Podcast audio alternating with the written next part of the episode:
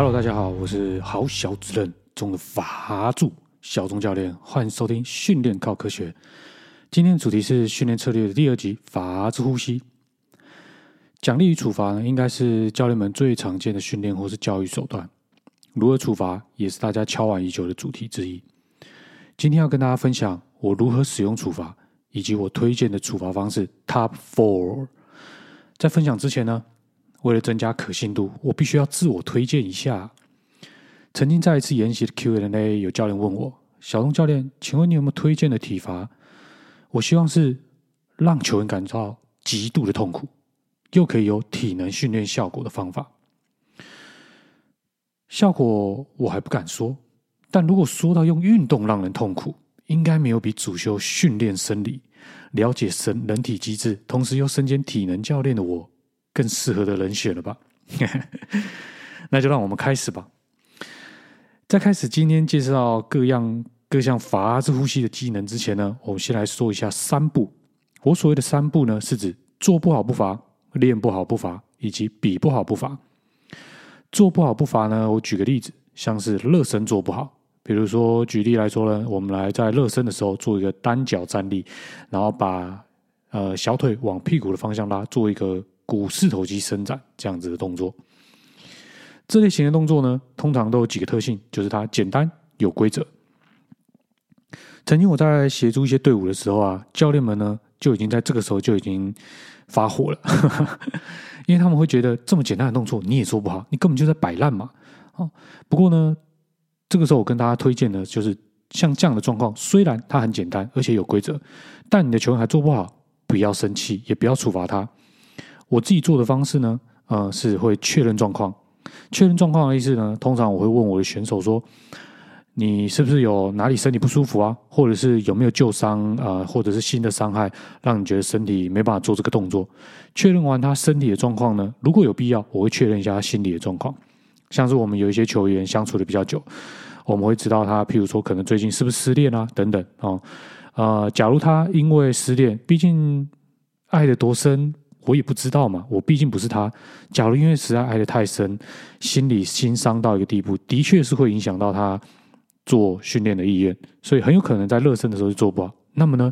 你必须感同身受，理解他嘛，对不对？所以确认完各项状况，都没问题之后呢，这个时候还不是你发火的时候。真正的重点呢，是我会跟他补充说明说他有没有了解我要求他做的这个规则。譬如说以这个股四头肌伸展的动作来说，我会希望他脚底板3点呢形成一个三角形，平稳的压在地板上，先求平衡 balance。 做好之后呢，头、肩膀、髋关节成一条线，控制髋关节去达到这个伸展的目的。而且他的举起的膝盖要尽可能的靠近身体内侧。然后我只会跟他说尽可能做就好，因为如果你做不到，也有可能是因为你肌肉太紧绷，或者是你在活动度上有问题。教练会在你做热身的时候呢，同步观察你们。那之后我们会做记录，方便在也许收操或者是平常做柔软度训练的时候呢，特别帮你去做强化。那通常说明完之后呢，小朋友都会进入一个比较符合热身标准的一个状况。所以我这个时候就说啦，3步的第1步不是告诉你不要，不仅告诉你不要，还要告诉你我们怎么解决这样的问题。再来呢，就是练不好不罚。练不好不罚呢，举例来说，像协调训练，那它的特性呢，会跟刚刚前面的做不好有点不一样。它是一个有困难的，而且通常是有目的的。像协调训练这样的内容啊，一定是因为我们为什么要训练呢？就是因为要把比较不好的球员变成比较好的球员嘛。所以再重复一次这句话哦，这句话也是我跟所有合作的教练都一定会说过的话。教练们，我们为什么要训练？因为我们要把比较不好，这里请给我一个上引号下引号比较不好的球员变成比较好的球员，对吧？所以这句话就告诉大家，他本来就不好，所以其实他练不好不是就很正常吗？对吧？所以如果教练你在一开始就可以掌握这样子的一个概念呢，你也可以比较消消气，而不需要喝一杯青草茶。如果他在协调训练呢这类型的内容他练不好的时候，通常我也会进行认知确认，就是因为他是有困难的嘛，我们训练也有他的目的性，所以我会跟我的球员确认他知不知道我要求他做的内容重点是什么。通常我在训练之前我都会说，这类型的训练呢，教练只有2个要求，一个是要最快，第2个是最准。如果你没办法最准，我希望你先最快。那我把这样子清楚的目标设定出来之后呢，他们在动作的过程当中，如果譬如说我们要跨过一个栏架，他把脚举得很高，虽然跟我想的有点不太一样，不过这也不是生气的道理，就如同我说的，他不好是很正常的嘛。所以这时候我会跟他确认说，诶，教练刚刚要求的目的是什么？他们都会很快速的跟我回答说最快最准。然后我就会再跟他们确认一次说，那教练刚刚有没有说你脚要抬得很高？因为也许对很多教练而言，在做这项训练的时候，你就是要把脚抬得很高，非常的有精神有朝气，才会显得你在认真训练嘛。但在这项训练里面，认真训练当然是必要的，但是在这项训练里面呢，把脚抬高反而不是必要的。所以我会跟他确认说，那教练有没有说你必须要把脚抬高呢？他们会说没有。我说对，那教练没有说可以，教练没有说不能做的事情，你全部都可以做。接下来呢，我会鼓励他继续投入到训练里面，让他不断的去做尝试，然后观察他。最后的重点是，假如他有做的比较好，我会回过头来再去鼓励他，持续的让他保持他的练习品质。但是这个就是最重要的，如果他2-3次之后他还没有变得比较好，我会建议呢，教练如果你给他简单的feedback 回馈，他都仍然没有办法调整好做得更好的时候，就一定要降阶，表示这个目的呢，在这个训练里面对他来讲困难度是有点太高了。所以我们可以把这样的训练呢，比如说复杂度下降啦，或者是速度下降啦，帮助他度过这个比较困难的阶段。接下来呢，最后一个就是比不好不罚。相较于前面的练不好，比不好比赛这种东西像友谊赛啦通常教练在训练到一个阶段的时候，我们就会有友谊赛嘛。它跟训练不太一样，它是有很高度的自由度的，而且它是极度困难的。如果我们用比喻的话，训练往往是相对简单的嘛，我们就是透过训练，希望他在比赛的时候他可以判断的很精准，动作做的很优异，所以它是极度困难的。如果教练有这样子的认知的时候呢，你就会知道，其实他在场上小朋友会承受非常非常多压力，甚至不是小朋友，其实到了成人队你依然会遇到这样的问题。那我自己的方法呢，这个时候他比得不好，当然我完全可以理解教练们你是很气馁的，因为你这么认真的在训练，规划了这么多完美的黄金训练菜单，但是为什么我的球员还是表现这么糟呢？这时候呢，我的做法是，我会先跟我的球员去讨论，聆听他的问题。譬如说，我会想知道为什么他刚刚球打不好。他可能会跟我分享，教练，我觉得我刚刚都过不了对手的压迫，就是1对1的这种防守训练他都过不了。这时候我们就会去拆解问题。譬如说我们在前面的训练有教怎么在对手防守的时候呢，要快速的通过他，避免身体碰撞，然后把球带进前场。那像这样的概念呢，我们前面有练到，然后我会跟他确认他是不是这个做不好。其实球员自己都会回想他在比赛过程当中哪些类型做不好，他可能会具体的回答我说，没有啊，就是对手一直这样子撞我，然后裁判又不吹犯规，我根本就过不了，一直掉球。那聆听完他的问题呢，也就完成了我的拆解。接下来我会告诉他哪些是我们做的已经练过而且做得好的，他要继续保持。那做不好的地方我会分成2个部分，一个部分呢是我还没教，假如我还没教他做不会，他不会做，不是本来就很正常吗？当然有些球员他比较有天分，或者是他的学习经验比较长，教练还没有完全教到的东西呢，他已经可以举一反三了。当然啦，如果所有的球员都这样，还需要我们教练干嘛呢？所以大部分的球员呢，通常是状况不是这么好的，因为你还没教他。那这个时候我就觉得，没关系，反正我之后训练的时候我再指导他就好。我会告诉他这个部分呢是教练还没教的，没有关系，你尽可能的试着看看，想方法，因为我们还在比赛。那回过头我会再跟他拆解，你的速度其实是不错的啊，那我们的问题不是你完全不行，是因为你的力量跟碰撞上还不行。那这个部分呢，我们之后在重量训练的时候再去强化，但我们这个周期还没走到那边嘛，所以没有关系。那接下来就是鼓励他继续投入在比赛里面，然后在后续的训练呢，我们必须要更有目的的去解决这个球员的问题。这就是我所谓的3步。接下来要跟大家分享呢，我身为罚助的一个原则，我会把它分成教练端跟球员端，以及思考面和行动面，大概聚集了应该是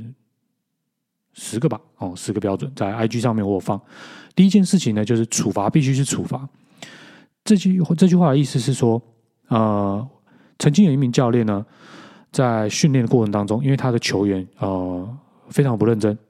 所以他就处罚他，叫他去旁边站着罚站。这样子的例子呢，他是不是一个处罚呢？其实不一定，有可能是，如果这个球员呢非常在乎训练，他很想要训练，他很想要上场比赛，他很有可能是一个处罚。但在我上次看到这个例子呢，他不是一个处罚，因为那个球员的状况是因为他身体非常的疲倦，很倦怠了，所以他想要休息。那这个时候教练呢，用在旁边罚站的方式去处罚他，对他来讲呢，其实是一种休息嘛，所以其实他变成一种奖励，那他就不是处罚啦。所以我也会跟教练们回馈说，其实这样的方式并不是一个处罚。也许当然在我们成熟的大人教练跟大人的家长的思考之间，会觉得哇，不给我小孩子练习，不给球员练习，是一个最严厉的处罚，他失去了宝贵的机会。对，当然100%没有问题，但问题是呢，回过头来这个被处罚的小朋友他不这么认为的时候，那这个处罚就没有达到教练的目的了。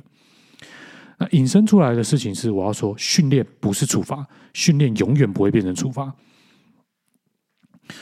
以我带的球队跟我看过的球队来看啊，很多教练很喜欢在训练的时候做篮球场的4线者反跑。那同时呢，球员在失误啊，或者是做不好的时候，没精神的时候，也会用4线者反跑去处罚他。这件事情其实是让人非常 confused 的，球员也会非常非常的困惑。原因是因为如果他是处罚，他就很痛苦，我必须逃避他。但是如果他是训练，我为了要达到训练效果，他必须要全力做。所以这个时候球员的，你就想想，如果你是一个小灵魂，你在球员的心中，你要做这个抉择的时候，你面对4线者反跑这几个字的时候，你是要 do our best 还是你要逃避他呢？所以这里我就说，如果一个球员他心里会产生困惑的时候，他就永远不会是100%。那如果他是一个好，我先假设他是一个好的训练的话，那这个训练以后在你的规划里，它永远不会成为好的训练，因为不管你怎么说100%做，它永远不会做，因为对他而言这是一种处罚，他必须他的身体要逃避他，要对抗他。所以教练，如果你希望他100%做，那他也许最高就99%吧，那跟你的目标永远就是有一个很大的差距。再来我要讲的事情是训练跟生活，教练的真正工作是什么？这件事情其实在台湾很特别哦。台湾的教练有时候仿佛是爸爸妈妈，仿佛是老师，同时也是教练，还是哥哥姐姐，甚至是防护员，甚至是体能教练，甚至是传教的人，我不知道。教练在台湾哦，真的太辛苦了，都要扮演很多的角色。不过我还是要说，教练们呢要清楚的认知到自己真正的工作是训练。当然，管理国中生、高中生小朋友的生活们，其实也是一个很重要的一个部分。但是不要因为训练做不好，在生活中蹂躏他们，也不要因为他们生活的行为举止不好，在训练中处罚他们。这两个东西呢，其实是分开的。当然我知道人格特质会呈现在这两个地方，但是教练们还是要耐住性子，一事归一事。举例来说，我不会因为我的球员在平常垃圾没有收整齐，然后生活中一团乱，我在训练的时候故意找他茬，因为这样子其实会让球员觉得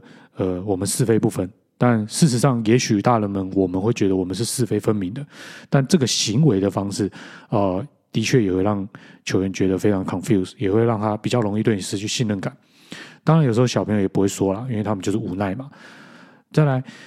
我也不会因为他训练，譬如说他训练的时候表现状况不佳，比如说罚球都罚不进，或者是动作做不好，我在平常生活中交代更多的工作给他做。基本上还是一事归一事啊。紧接着这件事情呢，就是讨论到教练们的感觉嘛。那我要说，事实永远大于感觉。这个事情我要举另外一个例子，就是在带球员的时候，团体运动嘛，很常见的就是你在跟一群人讲话的时候，往往都会有2-3个小朋友好像没在看你，也没在听，这只是好像不要忘了我刚刚说的，他只是好像，那事实上他有没有听呢？ I don't know。 所以这个时候通常有的教练就已经会开始代替我就是非常的支持我干掉他的球员。但这个时候呢，我会说没关系没关系，这时候我会问那个球员，其实要做这样的确认非常简单嘛，我就问那个球员说我刚刚跟你说我们等一下训练要做什么，要注意的重点是什么，因为我都会非常条列式的把它说出来。这时候他会完全的把它说出来，那我就觉得那也许我感觉他不认真，但事实上他是有认真的，为什么我要对他发火呢？对吧？所以没有发火也当然就不会有所谓的惩罚的事情嘛。当然会不会遇到有小朋友完全没在听呢？一定也会有。这个时候我会告诉他，接下来的事情呢跟你有什么关系？我希望你要避免受伤啊，教练不想要你受伤。如果你练起来没有效果，那就算了，教练会再调整。但如果你受伤了，你就会很多天没办法打比赛，甚至你没有办法再参与大家的练习。教练不希望这个样子，我会把对他跟他相关的重点告诉他。那这个时候他就会再附送一次刚刚我跟他说的重点。那引申而来这件事情呢，就是我要说明的，就是先收一下我的功啊！哈，去你的，不要找教练处罚啊！这件事情在台湾呢，真的是有够莫名其妙的。以我自己亲身的例子呢，就曾经有学校的老师，因为我们球队的学生呢，在学校可能中午不睡觉啦，没有午休啦，或者是上课大声讲话顶撞老师啊，或者是数学考零分啊，英文考零分啊等等，然后他们就会跟球队的领导或者是球队的教练们说请你们代为管教对他们施以体能体罚，因为他们 blah blah blah 就以上我刚刚说的那些内容。我真的觉得去你的，这个东西呢完全就是换一个角度想就知道不合理嘛。你想想，教练什么时候在球员罚球罚不进，或者是训练做不好的时候，或是今天得分没有拿到10分，篮板抓不到5个，去跟国文老师说麻烦你教他抄作文抄10遍，或者叫数学老师给他来个2元一次方程式解个100题？不会嘛！光是听到我这样讲，就觉得这件事情实在是太唬烂了。但为什么你管不住你自己的学生，却要把你的学生丢过来球队，叫教练来处罚我的球员呢？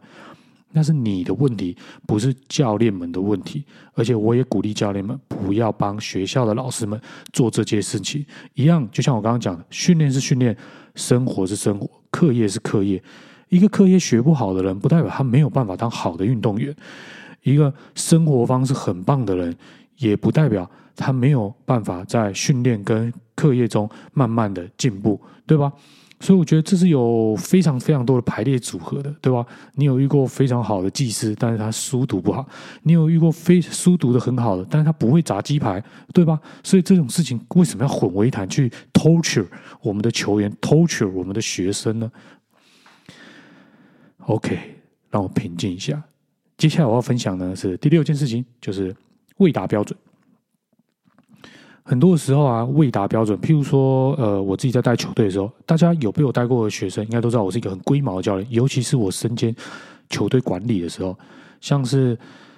吃完饭啊，便当盒一定要把厨余倒干净，然后用水冲一冲，然后叠整齐，同样大小要叠整齐。还有啊，像喝饮料的那些铝箔包啊，我都会要求大家把吸管抽掉，而且要折叠成一个正方形的样子。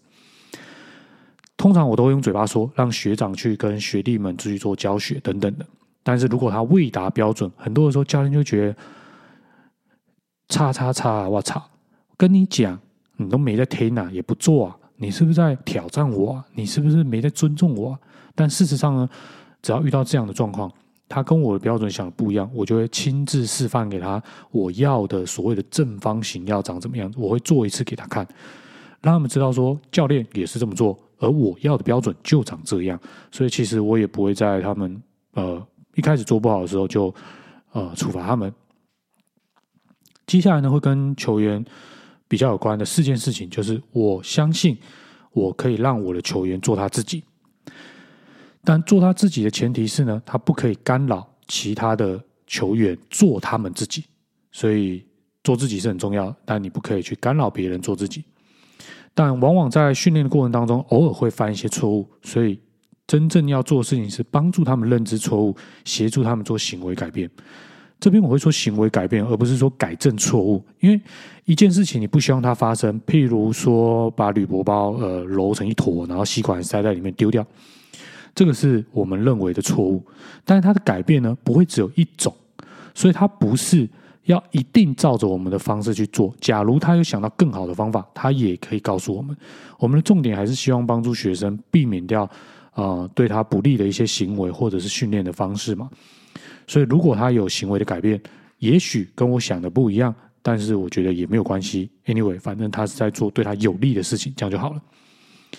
那协助他们做行为改变呢，如果他们需要建议，也是教练们最常做的事情嘛，就是教育这个环节或者是训练的环节，要把握三个原则：简单、具体，告诉他要如何。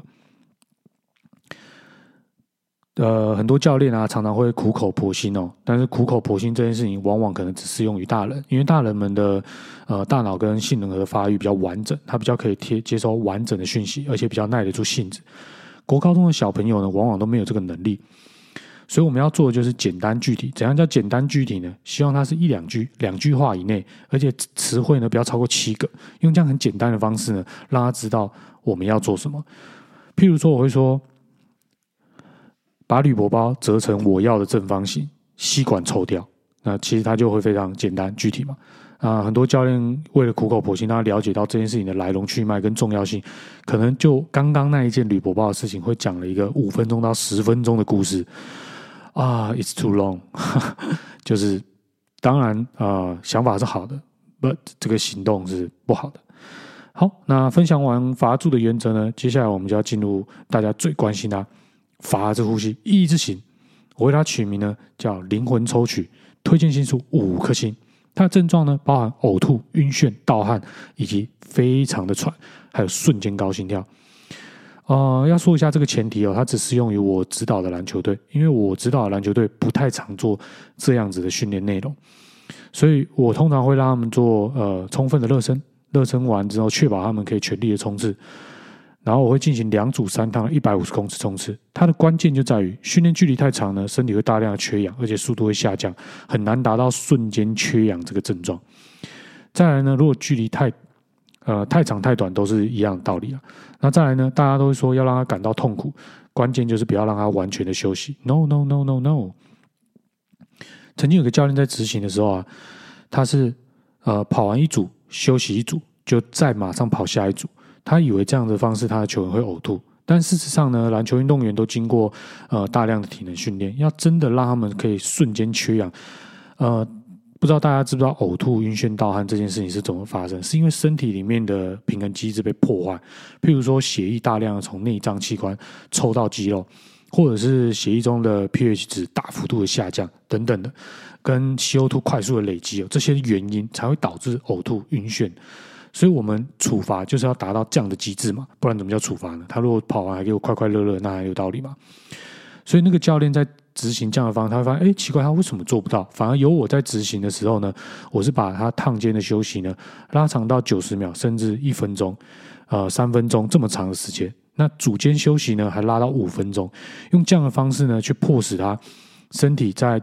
压力有小幅度排除的情况下，仍然可以让肌肉做出下一趟高强度的收缩的情况下，让它在这样方式呢不断的累积，让它身体环境的那个 pH 值不断的被平衡破坏，尝试平衡再破坏，用这样的方式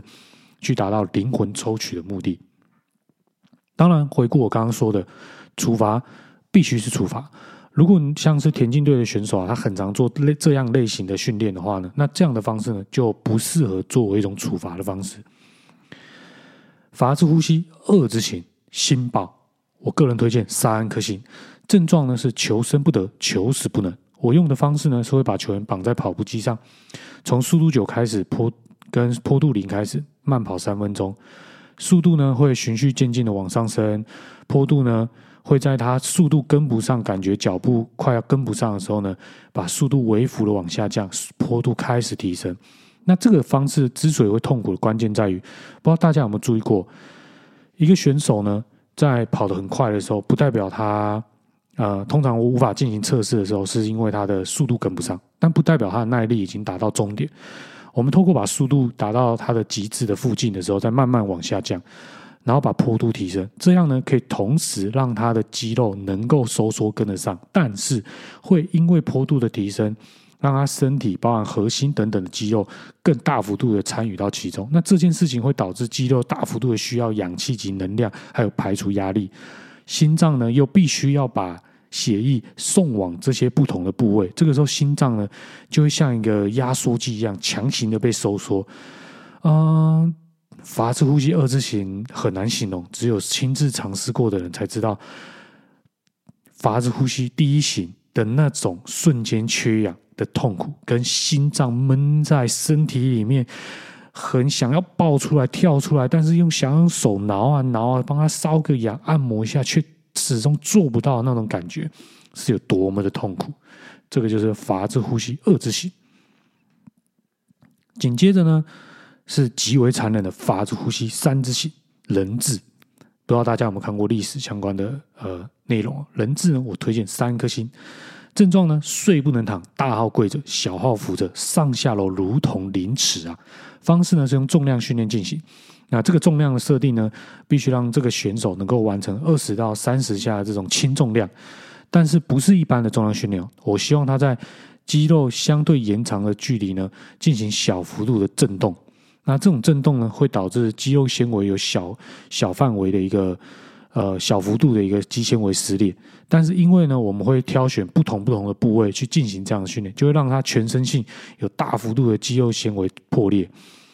通常练习这个处罚进行完的时候呢，选手本身不会有什么感觉，但是千万别睡哦，隔天你就知道厉害了。最后呢，是法之呼吸最终型，你不爱我，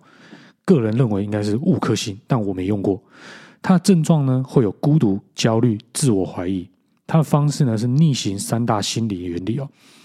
哦。在这边跟大家稍微说明一下，